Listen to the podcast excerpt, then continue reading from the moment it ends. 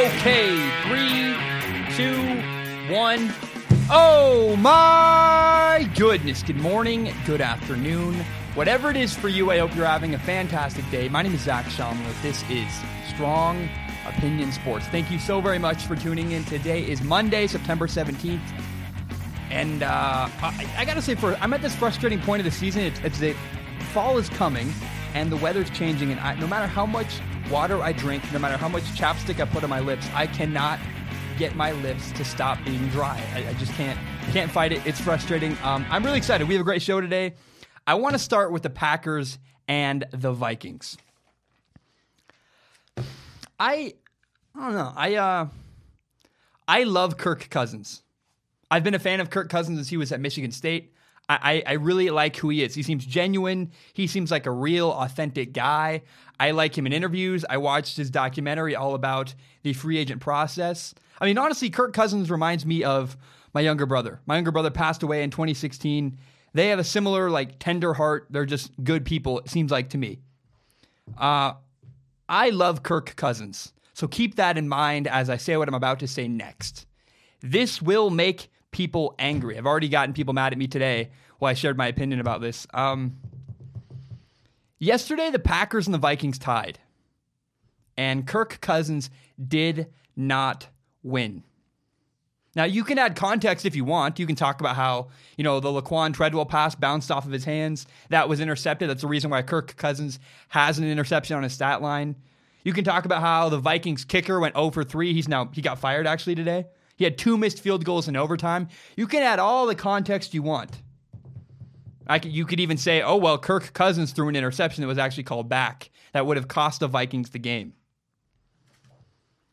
Um, so Kirk Cousins had a great stat line. Kirk Cousins was 35 for 48, 425 yards passing, four touchdowns, one interception, had a 73% completion percentage the more context I hear about the Vikings tie game with the Packers, the more I actually get discouraged if I'm a Vikings fan. The more I hear about how well the Vikings did on the stat line, the more I go, oh, that's not good. Because the Vikings have a better roster. The Vikings have a better team, a better defense. Their quarterback, Kirk Cousins, played incredible. And despite all of that, the Vikings still could not beat Aaron Rodgers and the Green Bay Packers. Remember, the Vikings paid Kirk Cousins a ton of money. They could have gotten Case Keenum back. They could have brought back Case Keenum, who's way, way cheaper. One, by the way, too. But the Vikings paid Kirk Cousins to upgrade at quarterback. And they were hoping to beat Aaron Rodgers and the Packers and win more in the playoffs. That is why the Vikings brought in Kirk Cousins. You can say whatever you want. You can list all the reasons why the Packers and the Vikings tied but they still didn't beat Aaron Rodgers. The Vikings could not beat Aaron Rodgers and the Green Bay Packers yesterday. You know, if you go to Amazon.com, you can pick two day shipping. That means they send you a package in two days. But you have to pay extra. You have to pay extra for two day shipping unless you pay for Amazon Prime. But either way, you're paying for it. I live in Eastern Washington. I live in a small, remote town. And I heard guys this weekend complaining about Amazon. They said sometimes we pay for two day shipping and our packages come in three or four days. Yesterday, the Vikings uh, tied the Packers. The Vikings and the Packers tied. They did not win. Vikings fans did not get what they paid for. Vikings fans, the Vikings paid for Kirk Cousins to come in and beat the Packers, and it did not happen. Add context all you want. Give me all these stats. Talk about Laquan Treadwell. Talk about the missed field goals. Say whatever you want. But when you tell me that Kirk Cousins played incredible and the Vikings did not win, that's actually more disappointing. Because again, the Vikings had a better roster, better defense, great coach. They paid Kirk Cousins a ton of money to play quarterback for them.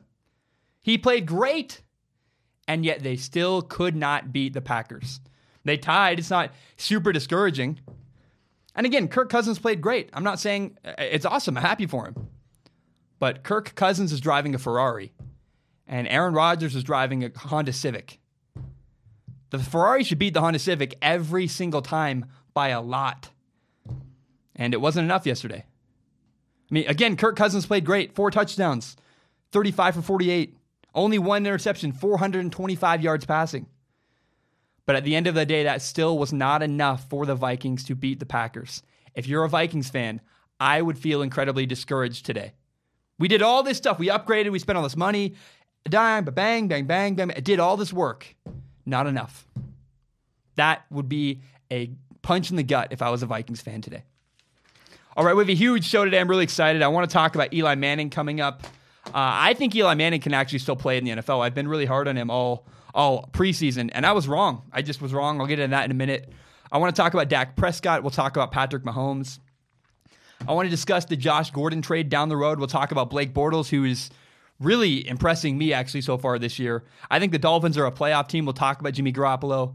And at the end of the show, we'll talk about the most hilarious story I have seen maybe in years. I mean, it was it really made me laugh. Remember, you can't subscribe to Strong Opinion Sports on iTunes, on SoundCloud, and on YouTube. You can find the full entire hour long podcast on YouTube as well as my best most interesting clips. I want to do something in the future. I really want to stream this show on Twitch. That's a dream of mine. I get people asking that all the time. Do you do it live? I, I don't. I'm sorry. I wish I could. Um, and I want to have more cool guests. I want to have more time to do stuff like that. Help me grow this show. Tell your friends about it on Facebook, Twitter, Instagram, whatever it is. If you want those cool perks, if you want this show on Twitch, if you want me to have better guests, yada, yada, help me grow by sharing this with your friends on Facebook, Twitter, Instagram, whatever it is. Help me grow by telling your friends about this show. All right. Um, the Cowboys and the Giants played last night on Sunday Night Football, and the Cowboys won 20 to 13. I want to tell you what I saw between the Cowboys and the Giants. Um, I saw a really bad Giants team. I saw a Giants team that just ugh, bad defense, bad offensive line play. And I had two thoughts watching the Cowboys Giants game last night. Surprising thoughts. Uh, one of them was surprising. One of them is something I've been harping on for a long time. The first one is this Eli Manning doesn't suck. Eli Manning actually played really great. He just didn't have a lot of help around him. The other thought is one I've been saying for a long time the Giants should have drafted Sam Darnold, or really any quarterback. They should have drafted a quarterback because it was apparent last night oh, the Giants aren't good enough to turn this around in two years and take advantage of Eli Manning's last remaining years in the NFL.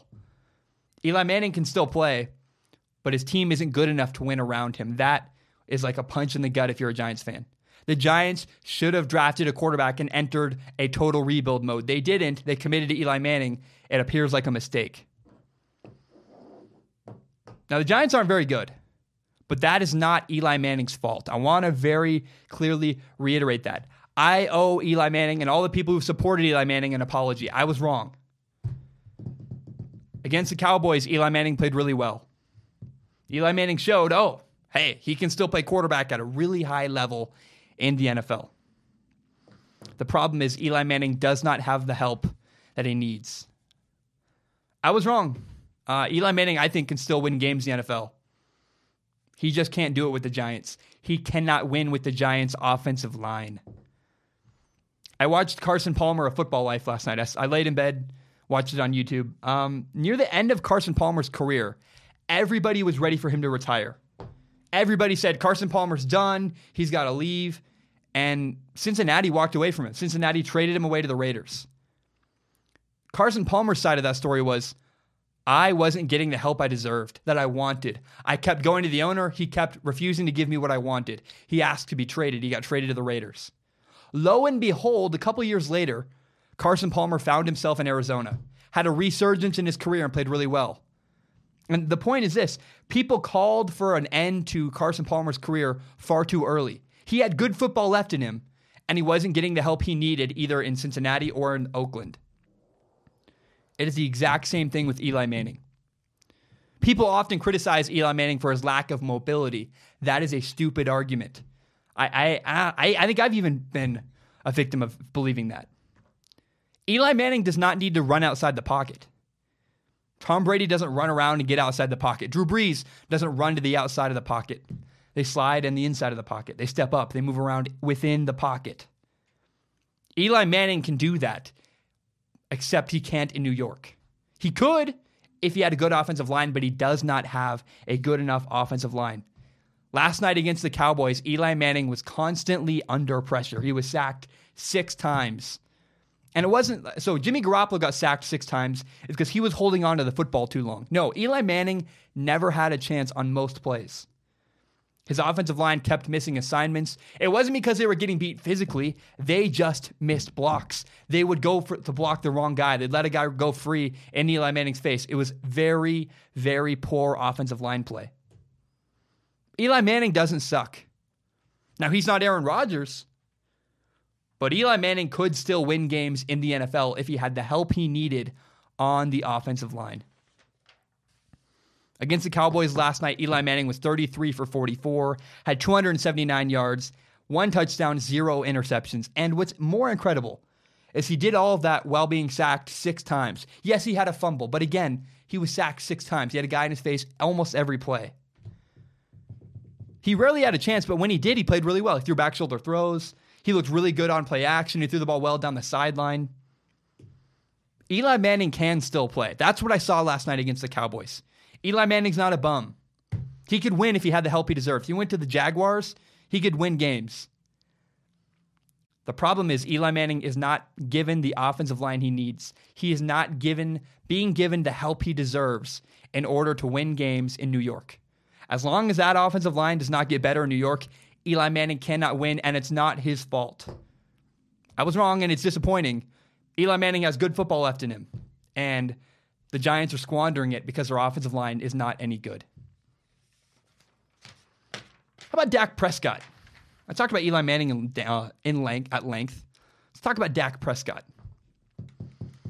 Dak Prescott, the Dallas Cowboys quarterback stats looked all right last night against the New York Giants. Good, not great. Dak Prescott was 16 for 25 passing at 160 yards, one touchdown, zero picks, and more interestingly, zero intercept, zero interceptions, zero turnovers all around. Now, Dak Prescott had this really long touchdown to start the game, and it looked really good. On paper, it was like, ooh, what a nice throw. It looked good, but it really wasn't. If you look closely, um, I don't know. I think Dak Prescott is kind of like a McDonald's commercial. My dad has been a food writer in Portland for many, many years. I've gone on many adventures with my dad uh, as a food writer. You know, we went and had a bunch of food. I've had a lot of good food in my life, a lot of bad food in my life. Um, and the number one takeaway I got from growing up with my dad as a food writer, going on adventures with my dad eating food, um, my number one takeaway is that pictures of hamburgers are often, often false advertising. The burger looks really, really great in the picture. And then you hold it in your hand and you go, oh, mm, that is not what I wanted. That's not what I expected it to look like. That's not what I expected at all. McDonald's commercials are especially guilty of this. McDonald's commercials, you know what I'm talking about. You see a Big Mac, oh man, it looks fantastic. You just want to eat it. Then you hold it, hold it in your hand and you go, mm, this really is not what I was advertised. Dak Prescott is the exact same thing. Dak Prescott looks the part. He looks so good. And I've liked Dak Prescott to this point. He's big, he's a grown up, he's got broad shoulders, he always looks the part. Dak Prescott always says the right thing at the right time. He's an adult, he's got maturity. I like it. Dak Prescott looks the part. But again, like those hamburger commercials, if you dive deep, if you hold it in your hands, if you look closely, you'll realize that Dak Prescott is not what's being advertised.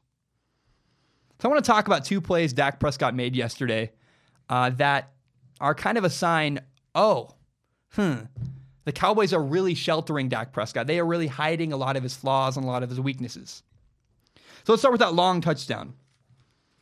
Dak Prescott early in the game, I think it was like his second play of the game, threw a long touchdown pass to Tavon Austin down the left sideline. It looked beautiful. It's play action. He threw a really pretty pass right in his hands, right in stride, touchdown. But here's what actually happened on that play. The Giants rolled down a safety in coverage, which means they had eight people in the box, eight people ready to play the run. Both wide receivers on the outside had man to man coverage with a safety over the top helping out if like, one of their receivers went deep. The safety's responsibility on this play was to help a defender if a guy went vertical. So guess what happens? Man to man coverage, Tavon Austin beats the corner. He actually beat it was uh, Janoris Jenkins got beat really, really badly on the play. And number 35, the Giants safety, Curtis Riley, completely fails to get over the top and help Janoris Jenkins. It looked like a really great throw from Dak Prescott, but if you look closely, you'll realize it was simply horrible defense. Bad, bad defense. Janoris Jenkins got beat. Curtis Riley didn't help over the top like he was supposed to. We shouldn't praise Dak for this throw. Like, congratulations, man. You did your job. For doing what's expected of you, we should not celebrate. It was a busted coverage. The guy was wide open. Dak Prescott simply delivered the ball. I mean, nothing impressive to me. It wasn't like an amazing read, it wasn't an amazing throw. He executed what he was supposed to.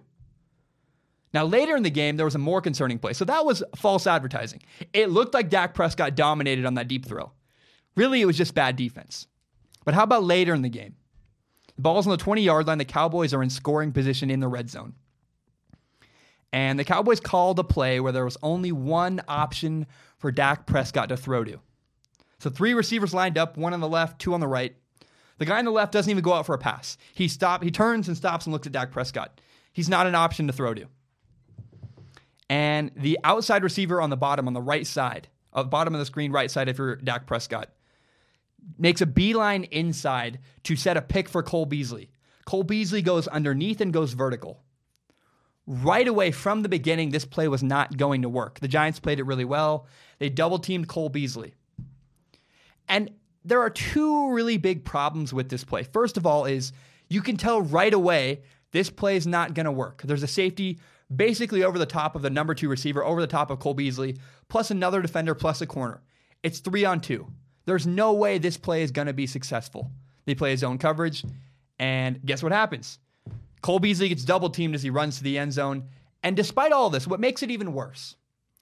Before the play happened, Dak Prescott should recognize the coverage don't run that play. Check to something else. Don't. This is not going to work at all. You're setting yourself up for failure. So already Dak Prescott should not have run the play, but even worse, he compounded the mistake by trying to throw the ball into double coverage. Dak Prescott got lucky. Nothing bad happened, simple incomplete pass. They scored later on the drive. But in reality, it was a very concerning play because it showed Dak Prescott's inability to A, pre snap read a defense, and B, make a good decision to throw the ball. It's so weird to me, this play. I don't understand why you are calling a play for an NFL quarterback where there's only one option for Dak Prescott to throw to. Is it either it's the Giants don't trust Dak Prescott or they're saying, okay, we're going to call this play. You can't change it. Like, that's my question is why wasn't the play changed before running it? Why pre snap did Dak Prescott not go, hmm, we have a bad matchup. This isn't going to work. How about we change the play? Is it because the Giants didn't trust him to change the play? Is it because Dak Prescott didn't recognize the coverage, which is even more scary? Either option's not good. And what you see is Dak Prescott is not good enough. Dak Prescott's stat line looked great, right? He, he was 16 for 25, zero turnovers, one touchdown, had a 64% completion percentage. Everything on paper looks really good from Dak Prescott. But when you look closely at his performance against the New York Giants yesterday, you'll realize, oh, Dak Prescott's basically Andy Dalton. He needs a great running game. He needs a lot of help from everybody around. I mean, he's not even a good Andy Dalton. He's like a poor man's Andy Dalton. Dak Prescott needs a lot of help from everybody around him in order to be successful. And, and Dak Prescott was helped by a Giants defensive game plan, which made no sense to me. It was baffling. The Giants had no pass rush. They often only rushed four people. They only didn't put very many guys in the box all week leading up to this game, my expectation was the Giants were going to try to stop the run and force Dak Prescott to beat them in man coverage or in cover one with one high safety over the top. It's like they gave up one bad play with bad coverage and the Giants completely abandoned their game plan. And throughout the game, the Giants only rushed four guys. They were not giving pressure on Dak Prescott. They were it's like they were afraid of his arm, which makes no sense because Dak Prescott's never shown the ability to win without a running game a lot of Dak Prescott's success against the Giants was because the Giants were poorly coached on defense. They had a bad game plan that didn't make any sense, and they didn't execute very well at all. Look, I'm not. Dak Prescott was fine. He, he read the defense really well. He hung in the pocket really well. He did a good against, job against zone defense. But the truth is, Dak Prescott, hmm, he's not as good as he looked. And the Giants mask a lot of Dak Prescott's limitations. Excuse me, the Cowboys mask a lot of Dak Prescott's limitations, but with simple play calling and running the ball really well, a lot of play action. It looks good on paper. Dak Prescott looks like, oh, he's fine. Reality is he needs a lot of help. And he's kind of like that McDonald's commercial. It looks really good if you just look at the picture or you just look at the ad. But the minute you inspect it closely, you realize, oh, that's false advertising. And that is Dak Prescott. Dak Prescott may look good. His stat line might be awesome. If you look closely, you'll realize, oh, Dak Prescott actually isn't very good. He's getting help from his team, and they're masking a lot of his limitations. Okay, now here's the exciting part from yesterday. The Kansas City Chiefs beat the Steelers 42 to 37 on Sunday. It was a really fun game, fun shootout. Um, and man, it was awesome. Now, here's the narrative I've noticed today. It seems like everybody's talking about how the Steelers are just terrible. Oh my goodness, the Steelers can't make any tackles. La da da da da. All I'm hearing is how bad the Steelers' defense is. Can we not give any credit to Patrick Mahomes? Can we not give any credit to the Chiefs? Like a little bit? How about the fact that the Chiefs just dominated the Steelers? Patrick Mahomes was incredible against the Steelers on Sunday. He was 28 for 23 for 28 passing, had 326 yards, six touchdowns, no interceptions. That is unbelievable. You know what the story is here? The story from the Chiefs and Steelers game is this. In the same day that Patrick Mahomes won the game and had six touchdowns, Alex Smith and the Redskins lost 21 to 9 to the Colts. And Alex Smith had zero touchdowns. In fact, the entire Redskins offense had zero touchdowns on Sunday. Redskins kicked three field goals. They couldn't get the ball into the end zone. Patrick Mahomes had six touchdowns by himself. Why is that so amazing? If you know, you know. If you don't, you don't. The Chiefs traded Alex Smith to the Redskins this offseason. Alex Smith is the former quarterback for the Chiefs. And this offseason, the Chiefs took a risk and said, We're going to trade our stable, safe franchise quarterback, Alex Smith, and commit to this unknown second year quarterback, Patrick Mahomes. Here's what's so cool about the Chiefs and the Steelers game. If Alex Smith was still the quarterback in Kansas City, the Chiefs would not have won yesterday against the Steelers. Everyone's talking about the Steelers defense. Oh, the Steelers defense can't make any tackles. La, la. They're acting like the Steelers didn't put up 37 points. You realize Big Ben yesterday threw for 452 yards, three touchdowns, no interceptions. And Patrick Mahomes, the Chiefs quarterback, outdueled a Hall of Fame quarterback, Big Ben, for the Steelers. I went on a date on Sunday. I went on a date on, excuse me, on Saturday. And the girl I went on a date with had a, a tattoo on her arm. It said, A ship in the harbor is safe but that's not what ships were built for. And the reason why this spoke to me is because she talked about how she believes in taking risks. And I was like, oh, this girl's a keeper. This girl's really cool. Because one of my core values is you have to take risks in life. Jeff Bezos uh, from Amazon. You realize Jeff Bezos is, he's, first of all, he's the richest man in the entire world. And his company, Amazon, didn't make money for years. People made fun of Amazon. It's just a dumb online bookstore. he proved everybody wrong. He took a risk, he bet on himself, it worked. Bill Gates dropped out of Harvard. He took a risk. His, his risk worked out. You have to take risks in order to win, to, in order to win big. The Chiefs have big goals, high expectations. They want to win a Super Bowl. They took a chance on Patrick Mahomes. They traded their safe starting quarterback, Alex Smith, and said, nope, we got to take a chance with Patrick Mahomes, and it worked out. Remember, Alex Smith got the Chiefs to the playoffs, and they were like, yeah, we like Patrick Mahomes. We believe in this guy. They had the guts to take a chance on Patrick Mahomes. That is the story from the Chiefs win this. Yes, Patrick Mahomes is dominating the NFL right now. He had six touchdowns on Sunday, but the narrative is this. Not only did Patrick Mahomes have six touchdowns, but the Chiefs' old quarterback had none. Couldn't put the ball in the end zone. There is no way the Chiefs would have won that game last year if Alex Smith was their quarterback. Patrick Mahomes is incredible. And you should all stop talking about the Steelers defense. Applaud the fact that the Kansas City Chiefs were willing to take a risk on Patrick Mahomes. That is the narrative here that you should be talking about. Patrick Mahomes, oh my goodness. I, I took somewhat of a chance. I said, yeah, they're going to go 11 and 5. Patrick Mahomes is going to do really well. I should have been more bullish. I should have taken more of a stance. Patrick Mahomes is unbelievable. He's ahead of where we thought he was mentally. He looks really good at line of scrimmage, changing plays and checking to the right protections. Patrick Mahomes is going to dominate the NFL, and it is just the beginning. This is so much fun to watch, and I can't wait to watch him down the road. Oh man, uh, it's oh, I, I just love it. The Chiefs took a chance with Patrick Mahomes. They believed in him, and it really paid off yesterday. Before we take a break, I want to talk about a controversial play from the Vikings and Packers game. So there was again, I, I repeat this. There was a controversial play in the Packers Vikings game on Sunday. Kirk Cousins threw an interception that would have ended the game. Should have been game over. The Packers should have won. And the interception got called back because Clay Matthews was called for roughing the passer. Clay Matthews picked up Kirk Cousins and landed on him. So I'm going to show you what Clay Matthews had to say about that because Clay Matthews was not happy. I don't know what else to do. I mean, I, I, don't know. You let me know. Let me tell me. Did I did I put pressure on him? Because I, you know, I thought I hit him within, uh, you know, his, his, waist, the chest. I got my head across, put my hands down, and to call it, you know, at that point in the game, it's just, I mean, it's unbelievable. Okay. Um, what I'm about to say is harsh, but it's true. Clay Matthews needs to wise up. The NFL has made it very clear if you land on a quarterback and he's not holding the football, that is roughing the passer. The NFL, whether you agree with the rule or not, the NFL has said you cannot land on your body. You cannot land with your body weight on the quarterback if he does not have the football in his hands.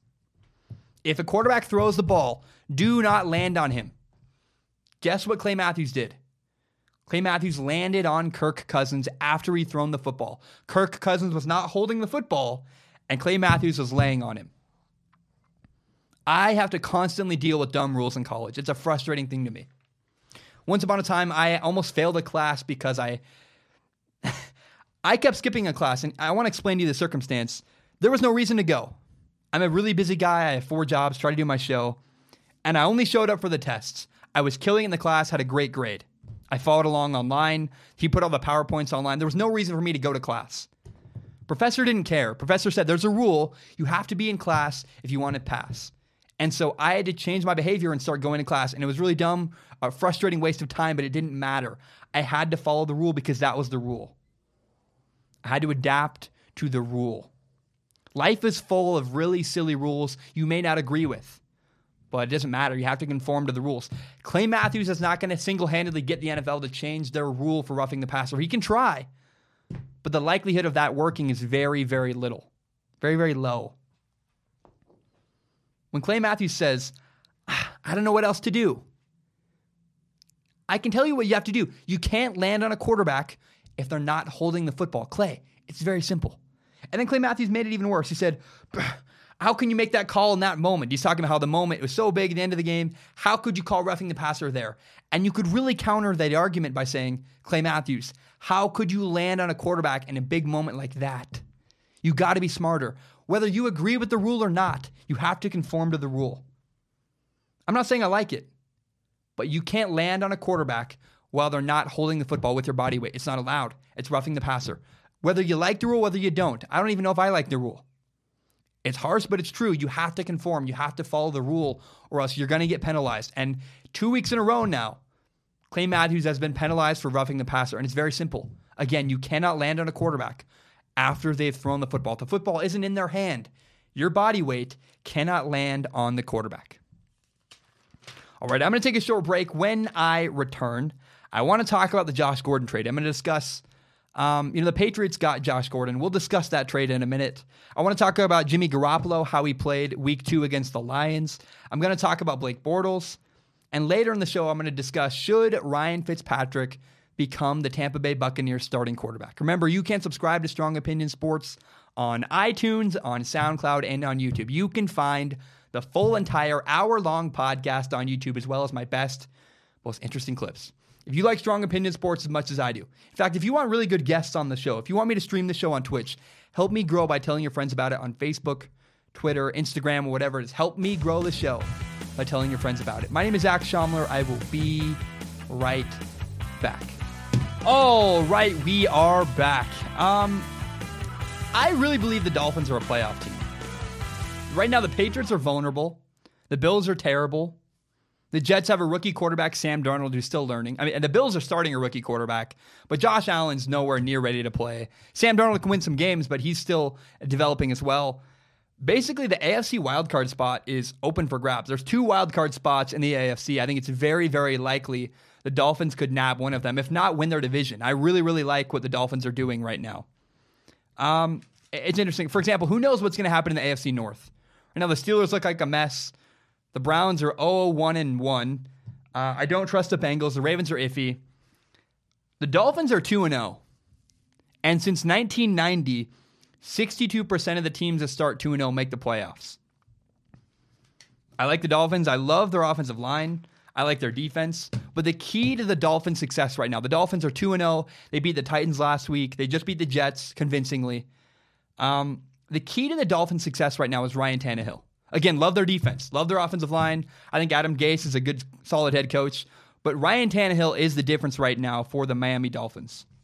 He's not flashy, doesn't have a huge arm, doesn't say a lot to the media, kind of boring, not overwhelming talent. You can say all you want about how Ryan Tannehill is not, ooh, he's not Peyton Manning.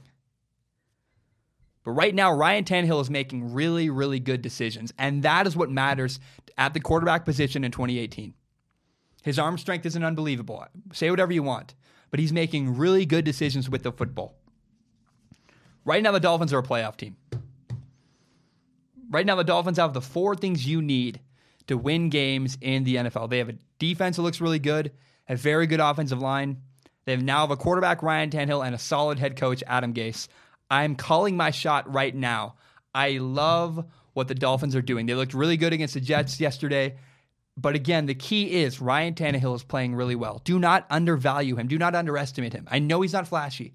I know he's not big. I know he's kind of boring. Ryan Tannehill right now is playing incredibly good football, making really good decisions with the ball.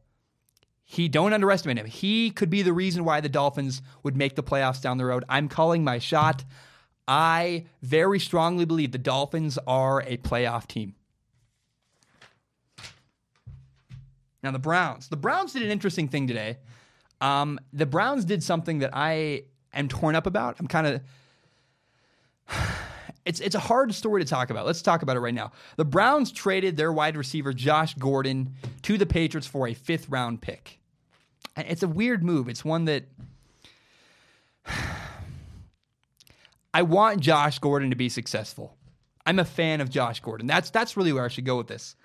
I'm, I'm not a journalist. I say what I believe. I use evidence to try to explain why I believe what I believe, but I'm not a journalist at all. I just say my opinion. And in my opinion, Josh Gordon has a drug problem. I'm not comfortable saying the word addict. I don't I don't know that that's responsible, but it's something like that. Josh Gordon has an issue with drugs, has a substance abuse problem. That is my opinion. I'm not a journalist. I'm not breaking a story. That's my opinion of the Josh Gordon situation. Here's the evidence Josh Gordon has been suspended in the past for a failed drug test.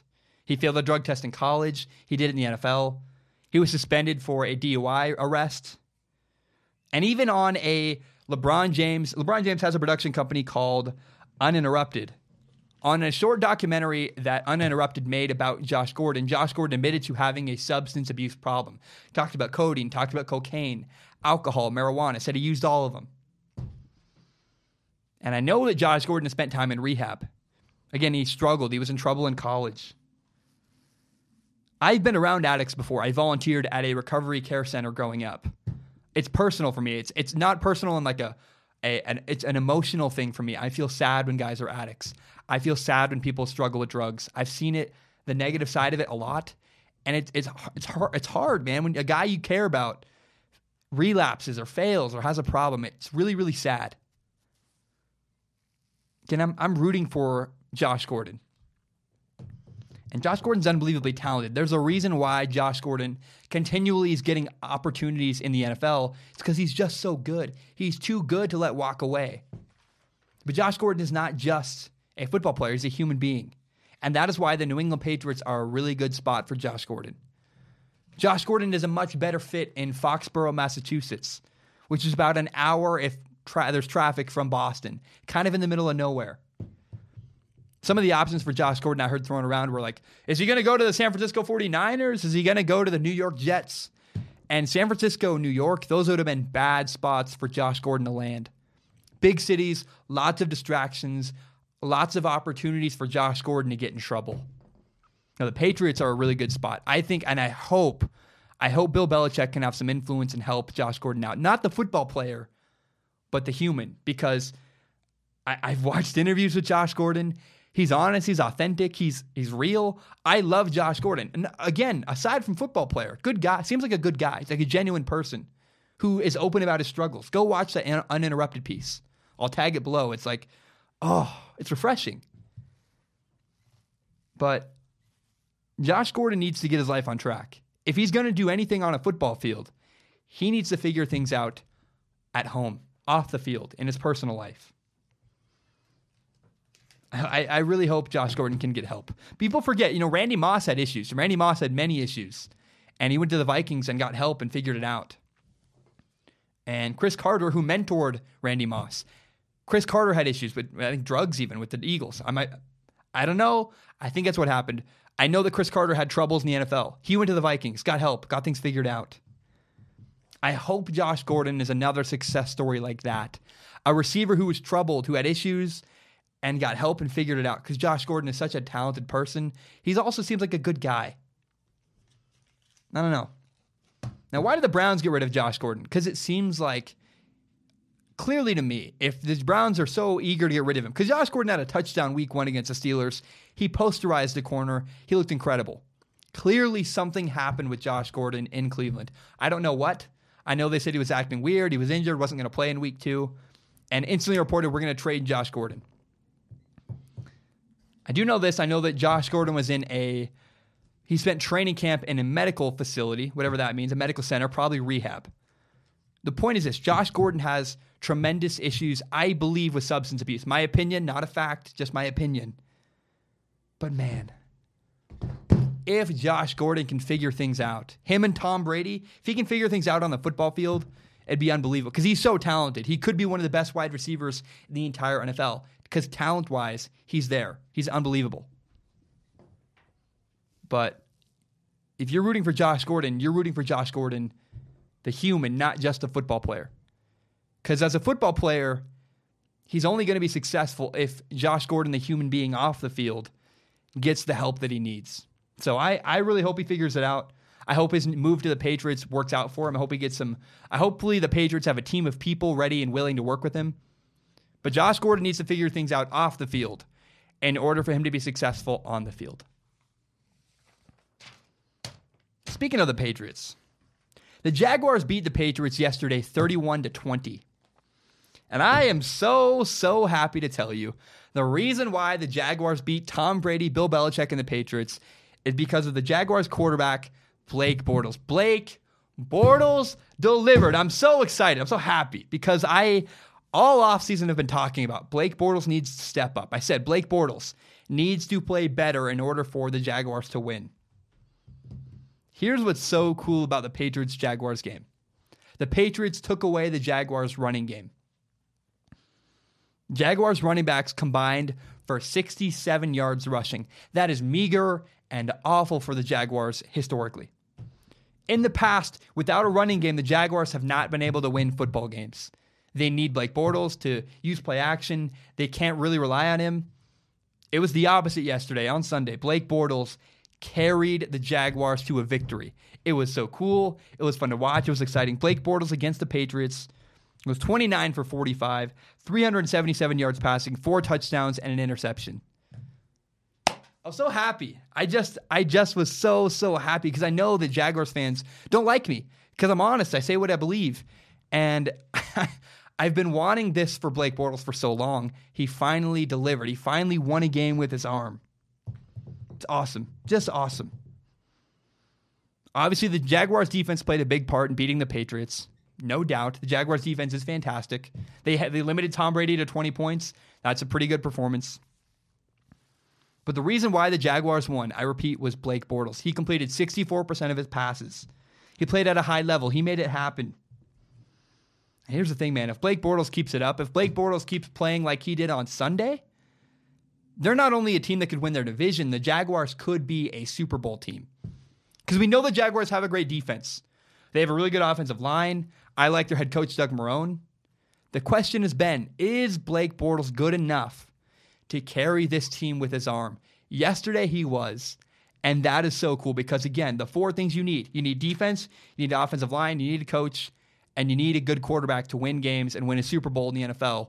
And thankfully, it looks like Blake Bortles is figuring things out. Now, the reason why it was so exciting wasn't just that Blake Bortles looked confident. Blake Bortles looked comfortable, he looked great. But the Jaguars' play calling showed that they had confidence and believed in Blake Bortles. Uh, I, just, I just I can't repeat how excited I am because I've been waiting for this for so long. I've just been wanting the Jaguars because it's the Jaguars roster's too good. They're too talented to be limited by a bad quarterback. And so if Blake Bortles really does improve and keep stepping up, awesome. Oh yes, it'd be great. Now here's what's interesting. i t- I've talked about this before. In year four or five in your career, quarterbacks often pop. They take a big jump up statistically. It's year five for Blake Bortles, it looks like he's on track to take a big make a big jump statistically. That's great. That's exciting. That's cool. I said Blake Bortles needed to play like Kirk Cousins all year. If Blake Bortles stats can match Kirk Cousins regular seasons, like consistent seasons, then the Jaguars will be highly successful. And right now, his stats are on track to match something like Kirk Cousins. It's great. This, this is a huge deal if you're a fan of football because the Jaguars go from a team that might make the playoffs to a Super Bowl contender if Blake Bortles keeps playing at a high level. It's so exciting. It's so cool. And uh, man, I just hope Blake Bortles keeps it up. I, for the record, I'm not impartial at all. I'm totally biased. I'm rooting for Blake Bortles. I want him to be successful because I've watched him get so much hate for years. I've been a guy critical of Blake Bortles, and I don't like it. I want him to be. People don't realize I root for guys to be successful. I root for good quarterback play. I root for guys to make it happen. And when I see something happen like Blake Bortles dominating the Patriots on Sunday, it just makes me so excited and so happy. So um, I'm happy to tell you, Blake Bortles looked really good. And he looked like a guy who could carry the Jaguars to a Super Bowl the way he played on Sunday. He might not keep it up. We'll find out. But I, oh, I hope he does. I really, really hope he does. How about Jimmy Garoppolo? Let's talk about Jimmy Garoppolo, the 49ers quarterback and his performance against the Detroit Lions. So Jimmy Garoppolo's official stat line on Sunday pegged him at 18 for 26, 206 yards passing, two touchdowns, and officially he had no interceptions. Now he did throw an interception at the end of the game, um, and it would have given the Lions the ball first and goal on the four yard line. Thankfully for Jimmy Garoppolo, um, it was called back. But that play really left a bad taste in my mouth. And um, you know, it really it kind of ruined a game I was very much enjoying watching. That interception was really, really ugly for Jimmy Garoppolo. He didn't try to move the defender with his eyes. He kind of locked into one side of the field, stared down his guy, threw a really bad interception. It, it's hard to balance here because you got to realize Jimmy Garoppolo was sacked six times yesterday. And I Jimmy Garoppolo, the reason why Jimmy Garoppolo was sacked so many times is because he was holding on to the football. He was taking sacks because he wasn't getting rid of the ball, holding on to the ball far too long, you know, four, five seconds into the play. But you don't. What you don't want him to do is you don't want him to throw the ball to avoid sacks and throw bad interceptions or bad, ugly passes. You want that balance between holding onto the ball too long, taking sacks, and throwing really bad throws into no into bad coverage somewhere between that, is a balance of really good quarterback play. Right now, Jimmy Garoppolo is teetering somewhere between in that level. I uh, I don't know that I'm concerned about Jimmy Garoppolo. I'm actually I don't know. I don't know how to put this. I I want good from Jimmy Garoppolo, and he's playing really well. He's not playing bad. He just has a lot of things he needs to clean up. I think what 49er fans are learning about Jimmy Garoppolo is that he's still growing as a quarterback. He's not bad at all. He just has a lot of room to improve and a lot of things he needs to improve um, in order for the 49ers to make a playoff push and really do a lot in the future. Now, I personally have nothing but faith. I think all the mistakes Jimmy Garoppolo is making are completely fixable, but they do need to be fixed. Now, the, my favorite thing he said in the last two weeks is Jimmy Garoppolo really, really struggled week one against the Vikings. He had three interceptions, completely ugly. And all he said after the game all week was, We're on to Detroit. He said, Forget week one. We're moving on to the Detroit Lions. That's great. And the good news is if you're a 49er fan, the 49ers roster's rebuilding anyway, so you don't need you shouldn't expect a lot from Jimmy Garoppolo. You don't need a lot from Jimmy Garoppolo because they're still getting better. But I really hope 49ers fans shift their expectations. I said all along, the 49ers are probably a 9 and 17. And that, that's what they look like right now. They look like a team that's just going to miss the playoffs. They're going to make a lot of weird mistakes and have some issues, but also have really good moments. That's how the 49ers have played all year so far, and I think they're going to keep it up. This year is all about growing and learning and building for the 49ers. Now, I, I love watching their offense. I think it's great. Bunch of really creative play calls. Matt is running really well. He had 136 yards against the Lions. Might, might have been 138. I might have wrote it wrong just now. But regardless, um, what was interesting is the way the Lions linebackers were taking away underneath routes from Jimmy Garoppolo. And that's why Jimmy Garoppolo was sacked six times is because all his checkdowns, all his underneath routes were completely covered by the Jaguar by the Lions linebackers. And taking six sacks is not good. So the reason why I've said this before, Jimmy Garoppolo was sacked so many times is because he was holding onto the ball too long. Now, while that's concerning, you want the guy to get rid of the ball on time, have a better clock in your head. It is worth noting that at the very least, he's staying in the pocket. He could be, some rookie quarterbacks, for example, the minute there's any pressure, they just run out of the pocket and make they compound a mistake and make it worse. At least Jimmy Garoppolo's moving around in the pocket. He's sliding around like a veteran quarterback does. He's doing what Tom Brady does, what Drew Brees does, what Eli Manning does. Really, really good high level quarterbacks move around within the pocket, within like a five yard radius, rather than the minute there's any pressure, just running away. Jimmy Garoppolo's not running away. He's moving in the pocket, sliding around. That's really good. Now, the next thing he needs to do is get rid of the ball. Instead of taking a sack, instead of holding the ball for five, six seconds, he needs to now throw the ball somewhere. Pick a spot, throw it away, throw it at guy's feet, throw it to your uh, your check down, something. And there were times last uh, yesterday on Sunday where there simply wasn't a check down for Jimmy Garoppolo. I don't know if it was missed protections. I don't know if the running back screwed up, but especially there was a first and goal from the I think the, the 11 yard, eight yard line, something like that. And only two wide receivers went out for routes. It was play action. Only two receivers were options for Jimmy Garoppolo. Nothing was open. He didn't have a check down option. And I just was like, hmm, is the coach going to tell him? Does Kyle Shanahan tomorrow and today tell him, throw the ball at the back of the end zone? What, what what's going to happen there? I don't know. I'm really curious to see what the 49ers do in the future because there were times where Jimmy Garoppolo simply had nowhere to go with the ball and didn't even have a check down to throw to. So I don't I don't know what's going to happen, but I do believe that everything Jimmy Garoppolo is struggling with is a fixable mistake. It's very simple, very fixable issues. Now, one thing that's interesting is Jimmy Garoppolo's inaccuracy often comes from his footwork. He gets kind of lazy with his legs. He doesn't use his legs all the time when he throws. And that's when Jimmy Garoppolo throws bad, inaccurate passes. He'll throw a ball high on a slant.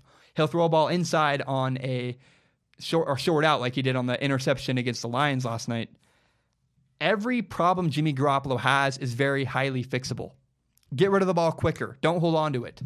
Fix your feet, use your legs. Little things like that, all fixable and all very encouraging if you're a 49er fan, but they do need to be fixed. In order for the 49ers to make a deep playoff run, maybe win a Super Bowl a year or two years from now, Jimmy Garoppolo needs to clean up the way he's playing. You know this, I know this, we all know this. But the good news is everything Jimmy Garoppolo is doing is very, very much a fixable mistake. Okay, um, I'm going to take a short break. When I return, I want to discuss uh, maybe my favorite story in a long, long time. It's a Bills player retiring at halftime.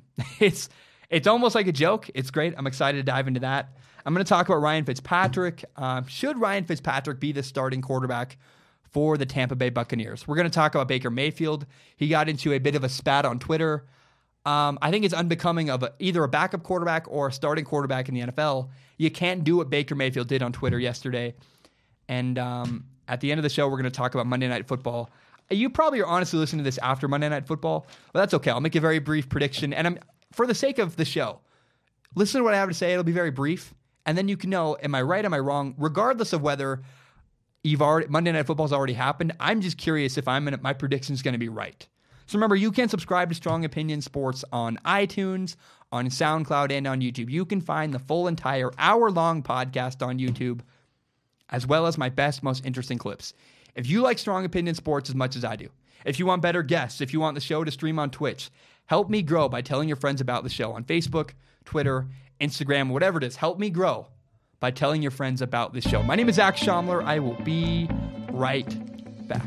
All right, we are back. Um, on Sunday, the Chargers led the Bills 28 to 6 at halftime. Now, this is one of the weirdest stories I have ever, ever heard. It's, it's kind of interesting. It's really actually quite funny. At halftime of the Bills Chargers game, Bills cornerback Vontae Davis retired. He gave it up, hung up the cleats, said, I'm done with football. And first of all, the reason why I love this story, one of them is because of the opportunities for jokes. I will always be able to say for the rest of my life, the 2018 Buffalo Bills were so bad, they had a player retire at halftime. just, for me, that's comical. It's funny. But jokes aside, um, this has been a pretty controversial topic. A lot of people feel very strongly one way or the other. Um, actually, Bills linebacker Lorenzo Alexander said he'd never seen anything like that in his entire life and said it was extremely disrespectful for Vontae Davis to retire in the middle of a game. Said disrespectful to his teammates, the Bills, and the Bills fans. Um, I I disagree with Lorenzo Alexander, but I do understand why he felt that way. The Bills linebacker felt abandoned. One of his teammates bailed on him. I get that. I totally understand that. Now, after the game, Vontae Davis released a statement. I'm going to read it to you guys. It's long, but it gives you context. I think it's really important to hear what happened. So, Vontae Davis, in his statement, said this This isn't how I pictured retiring from the NFL. But in my 10th NFL season, I've been doing what my body has been programmed to do get ready to play on game day. I've endured multiple surgeries and played through many different injuries throughout my career, and over the last few weeks, this was the latest physical challenge. But today on the field really hit me fast and hard. I shouldn't be out there anymore. I mean no disrespect I meant no disrespect to my teammates and coaches, but I hold myself to a standard. Mentally, I always expect myself to play at a high level. But physically, I know today that isn't possible and I had an honest moment with myself. While I was on the field, I just didn't feel right, and I told the coaches, I'm not feeling like myself. I also wonder do I want to keep sacrificing? And truthfully, I do not, because the season is long, and it's more important for me and my family to walk away, to be healthy, than willing to embrace the warrior mentality and limp away too late. This was an overwhelming decision, he continues, but I'm at peace with myself and my family. I chose to be grateful to God for allowing me to play the game that I've loved as a boy until I turned 30 years old. I choose to be grateful to God for being a part of the NFL and making lifelong friends over the past decade. There were roadblocks and pitfalls along the way, but I'm grateful to God for all of it because He doesn't promise any of us an easy journey. Lastly, I'm grateful to God for what He is in store for me ahead in the, re- next, in the next chapter of my life. It's a tough read, it's long, but basically, Vontae Davis made a couple points. He said, I, I did not mean any disrespect, but I realized I was done. It was time for me to hang it up. And then he says, injuries did play a part. Look, if I go out in the second half and I get wrecked and get injured, it's not worth it. And this is why I want to support Vontae Davis. I think Vontae Davis did the right thing. Because one of the worst things you can do in life is waste someone else's time. A girl broke up with me this summer and it hurt. It sucked. I felt abandoned. It was awful. It really stunk. It, it made me feel bad. But looking back, it would have been so much worse if that girl, instead of breaking up with me, had gone on for months and just went through the motions. Just totally, totally went through the motions. Didn't didn't really care. Vontae Davis's heart wasn't in it. He's done with football. And he would not have been helpful to the Buffalo Bills in the second half of that game. In fact, he would have been detrimental. He would have been worse. And again, injuries do play a part. What if he decides at halftime, I'm going to retire when this game is over? Middle of the third quarter, breaks his leg or gets paralyzed. He's done for his life. He can't walk ever again after he checked out emotionally. That would be awful. Again, and even if he plays all he plays safe, he he doesn't get hurt. Maybe he's just really careful and doesn't play all out, and the Bills lose even worse because he's not ready. The point is this I respect Vontae Davis for knowing when it's time to walk away. You might hate that, you might not, but Vontae Davis didn't waste anybody's time, didn't go through the motions. He said, "It's time. I'm done. Let's call the let's cut the cord. Next man up. Let's find someone else who's going to give 110 percent and give full effort because I'm I'm not there." And I, I respect Vontae Davis for knowing his limit and knowing when to walk away. It's really hard. Not a lot of people do. I understand why his, his teammates would have felt abandoned, but that's the right thing to do. Vontae Davis didn't waste anybody's time, and I, I admire and respect him for making a tough call. People don't realize it's not easy to walk away from something, especially something you put so much work into. He's 30 years old. He's been in the NFL for years. And so I get why people are mad. I get why people are really critical of Vontae Davis. I think it's kind of funny, actually, but on a serious note, I understand why Vontae Davis walked away, and I respect it. Uh, on Sunday, kickers were atrocious. There were 12 field goals missed. There were seven extra points missed. Field goal kickers were just kickers in general in the NFL were really, really horrible on Sunday. Now, two kickers were worse than everybody else in the league. In fact, one of them got fired today.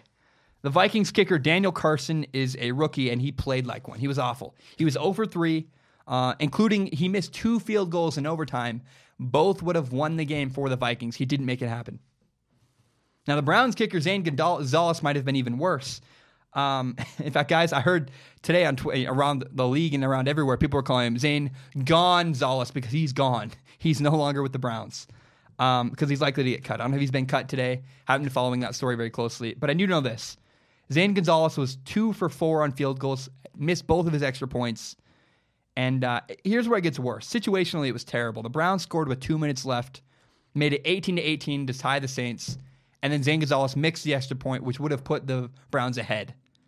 Then the Saints kick a field goal, and with seconds left, the Browns got another opportunity, one to tie the game, send the game to overtime.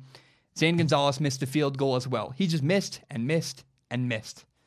And I'm watching the games on Sunday going, man, how could this happen? What is happening? how did the Browns and Vikings, how do neither of them have a kicker that can make anything? It was horrible. And then my next question was, why isn't Dan Bailey playing in the NFL? Dan Bailey is a longtime kicker for the Dallas Cowboys. And in fact, earlier today, he was signed by the Vikings. They cut Daniel Carlson. The Vikings have now signed Dan Bailey, the former Vikings kicker. This is great. Finally, the Vikings' biggest weakness was their kicker. I don't know who whose idea it was to have a rookie kicker. In fact, I don't understand why why there are so many rookie kickers last two years with jobs. Why did everyone just walk away and retire all at once? I don't think so. It's pretty weird to me. Um, but Dan Bailey is definitely an upgrade. The reason why the Cowboys released him is because in the last three years he's had a very steady decline. Three years ago he kicked, he made 93% of his kicks. Two years ago made 84% of his kicks, and last year made 75% of his field goals. It's a big leap. It's a big drop from 93 to 75. But still, regardless, Dan Bailey is an 88% field goal kicker all time. I think he's second all time among all field goal kickers. And uh, he never missed an extra point until last year. The point is this the Vikings just upgraded at kicker. This is huge. The biggest reason why the Vikings lost to the Packers yesterday is because their kicking game was not good enough. Congratulations, good job to the Vikings. They signed Dan Bailey, the kicker from the uh, from the Cowboys, and that's a really really good move. The Vikings just got better. Okay, we really need to talk about Ryan Fitzpatrick, uh, the Buccaneers backup quarterback? Question mark. Is he the starting quarterback? Ryan Fitzpatrick is an anomaly. Ryan Fitzpatrick had five touchdowns week one against the Saints. And that was one thing. That was fine. The Saints defense apparently sucks. I don't know. I don't know what happened there. But it was even weirder this week because Ryan Fitzpatrick just dominated the Eagles defense, which made no sense.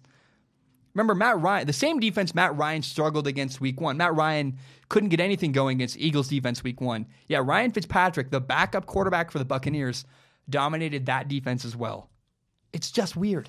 It's just really, really weird.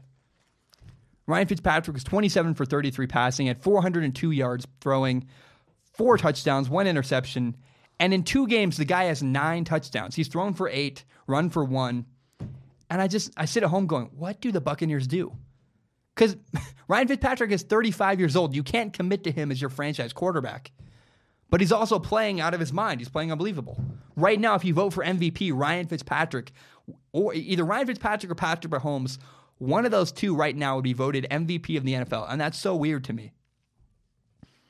And here's the kicker if Ryan Fitzpatrick does it again in week three, the Buccaneers are going to have a really tough decision to make. And it's very likely that they will. The Buccaneers are going to play the Steelers, who are giving up the 24th most yards in the entire NFL. Their defense is ranked 24th. They're in the bottom half. The Steelers' defense is not playing well at all. Uh, meanwhile, the Buccaneers are first in total offense in the entire NFL. I see trouble coming for the Steelers on defense, and I see trouble coming for the Buccaneers front office because they're going to have to make a decision. Should we keep Ryan Fitzpatrick, commit to him as our starting quarterback for the year? Or remember, Jameis Winston's coming back in week four from a suspension. I don't know what's going to happen. Here's my opinion I think the Buccaneers should only commit to Ryan Fitzpatrick if they believe he gives them a shot to win a Super Bowl. Because he's 35, and that's a big problem. He's not a long term investment. It's like falling in love on a vacation. There's just no future there. It's, there's, it's futile. It's going to end at some point. But what's even weirder is if you're the Buccaneers, what do you do with Jameis Winston? You're paying him a ton of money. He's on under contract. He's also shown extreme immaturity, struggled at times as a starter. And you have this quarterback just dominating. It's very, very weird. It's a weird situation. And I, I think the best case scenario for the uh, Buccaneers with Ryan Fitzpatrick is this. Best case scenario, you start him all year, you draft a quarterback in the first round, use Ryan Fitzpatrick again next year to start, and then mentor that guy. But we don't even know that Ryan Fitzpatrick is going to keep it up. He's playing out of his mind. He has nine touchdowns right now. That's unheard of. So I don't know what to do. And I have no idea what the Buccaneers should do. But I do know that there's no way I could know because I'm not in the locker room. It, it appears to me like Ryan Fitzpatrick has won over the Buccaneers locker room. If that is indeed true, he should be their starting quarterback. He should be the starting quarterback until he, I don't know, completely fails. I have no idea. But I do know that if the Buccaneers locker room is behind Ryan Fitzpatrick, if he's the guy they want, they should go with him because he looks good. He's playing well. Um, there's a lot of tension with Jameis Winston because remember, Jameis Winston got in trouble again for an incident related to women, and a lot of players did not respond well to that. So I, I, I don't know what to make of this whole Ryan Fitzpatrick situation. Frankly, I'm just curious to see what happens. Um, I, I don't know. Maybe here's the thing: if Ryan Fitzpatrick totally bombs in Week Three, decision made. You go back to Jameis Winston but I don't think he's going to struggle. I think he's going to do really well against the Steelers because the Steelers' defense isn't very good. And apparently the Buccaneers' offense is unbelievable. So it's just going to be a really interesting, interesting decision coming up for the Buccaneers. Now, the last thing I want to say about Ryan Fitzpatrick look at this. This is a, I'm going to put up a picture of Ryan Fitzpatrick. Um, he dressed up as Conor McGregor after the game, and it, just makes me laugh. I just love it. I think it's fantastic. Um, good for Ryan. Whatever that dude is doing, it's absurd, it's ridiculous, but he's having so much fun.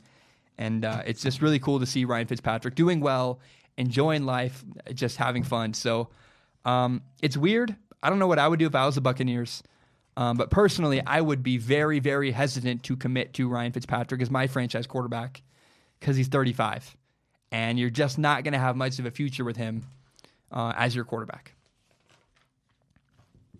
Okay, we have two things left I want to talk about. Um, I'm hanging with a buddy yesterday. I'm hanging with a buddy yesterday, and he showed me something that popped up on Twitter. I don't have Twitter. I'm, i mean, I'm on. I have a Twitter, but I don't go on Twitter. I deleted it off my phone. Even I just don't go on. Um, but I told my friend, "Oh, that's funny. Screenshot that. Send it to me." And here's what he sent me. My buddy sent me a tweet uh, from Matt Miller. Matt Miller, I believe, is a guy who works for Bleacher Report. Matt Miller tweeted this. He said, "I tweet an area scout. Does watching Kyler Murray make you wonder how much of Baker's success in college was coaching? And the reply he said, he's the reply he got, I'm going to censor it was, oh, I'd be freaking out right now. Now, Baker Mayfield felt the need to reply to this tweet because it made him look bad. It said, all, it, basically, this tweet said, all of Baker Mayfield's success in college was because of the system and because of the coaching he got. So Baker Mayfield replied with this Lincoln Riley, the Sooners head coach, he says, Lincoln is the best coach in the country. But you're ignorant if you think Kyler isn't talented. Pure ignorance, not your first take that shows your lack of actual knowledge. This is not smart, and I don't like this. I do not like Baker Mayfield retaliating and responding to a guy from Bleacher Report on Twitter. First of all, you're a backup. Baker Mayfield needs to know his place. He's a backup quarterback. You know what I loved was this offseason we heard that Ryan, excuse me, Patrick Mahomes who was the backup all year last year in Kansas City, turned down endorsement deals because he didn't want to make a bunch of noise. Patrick Mahomes waited to have the spotlight until he was the starter. I like that. He didn't make any noise. He kept his head down, turned down endorsements. He said, I'm the backup. I don't want to be a distraction. I understand. I totally understand Baker Mayfield's desire to A, he wants to defend himself, and B, he wants to say something nice and support Kyler Murray. But don't. Don't go there. Don't reply to this tweet at all. I, I, I think Twitter's toxic. I stay off. But Baker Mayfield did not make a good decision here. Uh, here's what Baker should have done. He should have tweeted, Kyler Murray's incredibly talented and tweeted out a picture of the two of them, buddy buddy, hand around each other. That would have been smart. But you cannot respond to criticism like that on Twitter. It's not you can't do that. Now you can't do that if you're a franchise quarterback in the NFL and Baker Mayfield is showing, that's your immaturity showing, dude. You can't do that. Cause Baker Mayfield's gonna get criticized all the time. If he achieves any of his goals, if he ever becomes the Browns starting quarterback, constantly people are going to tweet about him, tweet negative things about him, tweet things criticizing him and his abilities. What Baker Mayfield needs to do is have patience, play the long game. If this guy's wrong about you, prove it on the field. Don't make any noise. Talking makes no difference. Because either way, you're going to either succeed on the field or you're not. So just shut up, don't reply to the tweet, and do the best you can.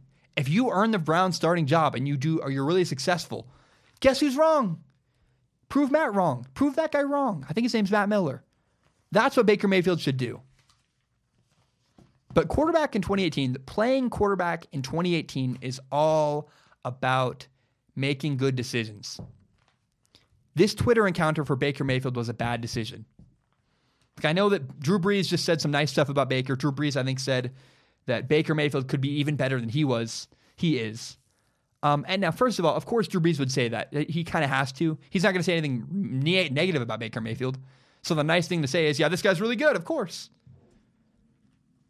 What, what Baker needs to realize is he's a number one overall pick. He's already an incredible distraction in Cleveland. The more noise that Baker makes, the more of a distraction he is to the Browns. And the Browns are trying to win games. They can't be worried about their backup quarterback.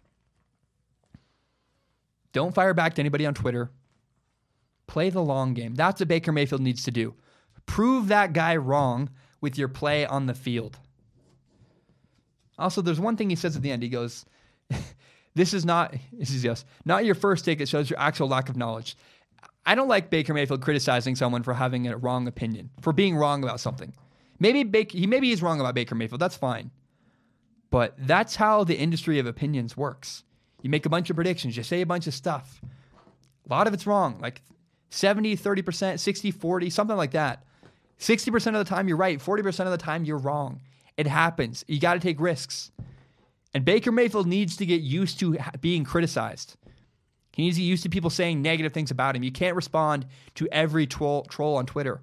Because again, if he ever does anything in the NFL, in fact, it's going to be worse if he doesn't succeed. Baker Mayfield needs to realize he's going to get constantly criticized for every little move he makes, including this tweet. You can't respond to trolls on Twitter. Just a bad, bad move from Baker Mayfield. Okay. Uh, last night I was watching Carson Palmer, of Football Life. And, uh, you know, Carson Palmer talked about his frustrations not getting any help from the Bengals ownership. He wanted certain things, they didn't give it to him. And Carson Palmer was not supported by the Browns organization, by the Cincinnati Bengals organization. A similar thing is happening with Russell Wilson, the Seahawks quarterback, and the Seahawks organization. The Seahawks are not supporting Russell Wilson like they should.